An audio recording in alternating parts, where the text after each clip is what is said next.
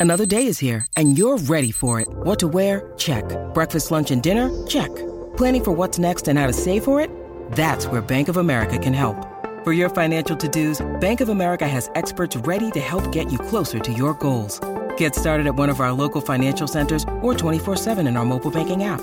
Find a location near you at bankofamerica.com slash talk to us. What would you like the power to do?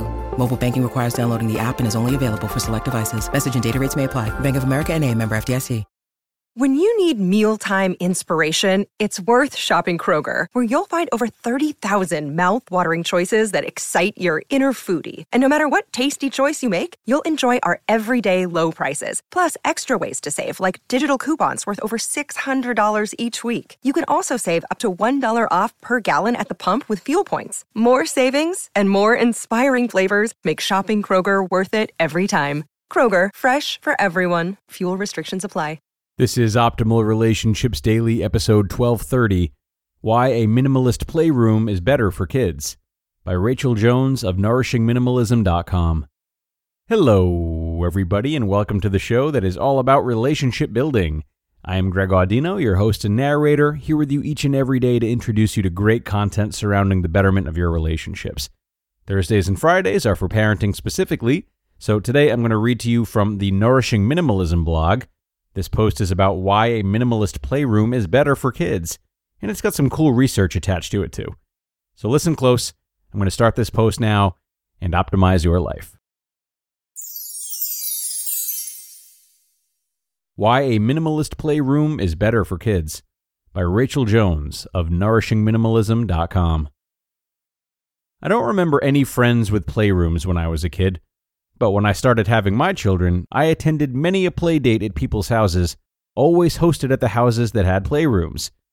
It was like a daycare facility, except none of them ran a daycare. That's what they had acquired, trying desperately to keep their children entertained.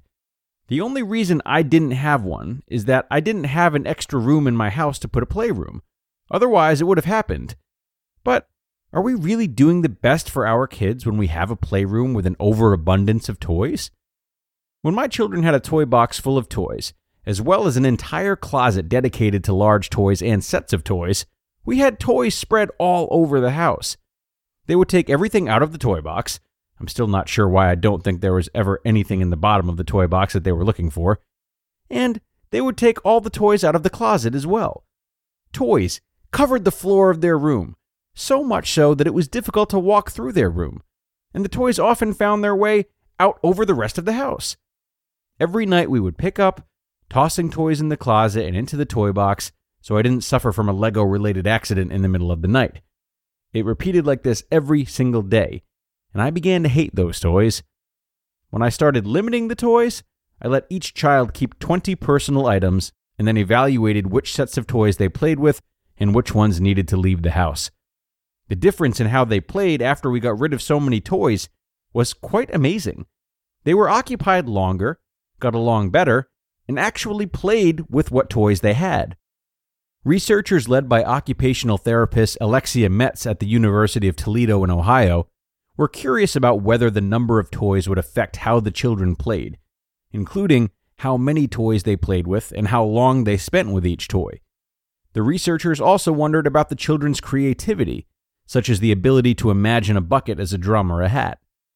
In the experiment, 36 children ages 18 to 30 months visited a laboratory playroom twice, while cameras caught how they played. On one visit, the room held four toys. On the other visit, the room held 16 toys. When in the playroom with 16 toys, children played with more toys and spent less time with each other over a 15 minute session, the researchers found. When the same kids were in a room with four toys, they stuck with each toy longer exploring other toys less over the 15 minutes. What's more, the quality of the children's play seemed to be better when fewer toys were available. The researchers noted more creative uses of the toys when only four were present versus 16. Science will say that more studies like this one need to be done, but as parents, it's not hard to test this out for ourselves, even if the toys are only hidden away for a time. For many years, my method was this we piled all the toys into the middle of the floor, had each child pick out his 20 items, and then we boxed the rest for either trash or giveaway. We kept different sets of toys in the closet and eventually learned to take them out one at a time. This worked well for the older three children, and they did play longer, more imaginatively, and with less arguing all around. My younger children, however, are more attached to toys, and asking my daughter to only pick 20 seemed traumatizing to her sentimental nature. So instead, I had to pack things up, vowing not to get rid of them until she gave me permission. We tried a two month experiment where we left out only a handful of toys. It went so well, we never went back. It was really quite amazing how much time kids can play with one toy, and the only difference was removing the other 50 similar toys from their room. Joshua Becker of Becoming Minimalist shares why fewer toys will benefit your kids. Kids learn to be more creative. Kids develop longer attention spans. Kids establish better social skills. Kids learn to take greater care of things. Kids develop a greater love for reading, writing, and art. Kids become more resourceful. Kids argue with each other less. Kids learn perseverance. Kids become less selfish. Kids experience more of nature. Kids learn to find satisfaction outside of the toy store. And kids live in a cleaner, tidier home. Keep their personality in mind. As you're working through the toys, helping your children to decide what to keep out and what to put away, whether it's permanently or as an experiment, keep in mind your child's personality and play style. Some children will play more with building toys, Legos, blocks, etc., while others are drawn to role playing, baby dolls, kitchen toys, etc. Limit the categories as well. When you keep the baby doll out, only keep out a few essentials to play with, a blanket and an outfit perhaps. Don't keep out all the accessories, the stroller, the bed, 10 outfits, diapers, shoes, etc. Keep it simple, or the experiment won't work. When you keep out the Lego sets, limit it to a manageable amount, a shoebox full or similar. If the kids are worried about losing their toys, assure them that you won't get rid of them without their permission. That way, they can enter the experiment without any worry. You just listened to the post titled, Why a Minimalist Playroom is Better for Your Kids by Rachel Jones of NourishingMinimalism.com. And thanks a lot to Rachel for this one. It's so hard for a lot of parents to get on board with minimalism content uh, because it often feels like the kids just will not allow such a thing. I totally understand that. I probably wouldn't have when I was a child, that's for sure. So it is nice to have some research attached to it, like Rachel provided today.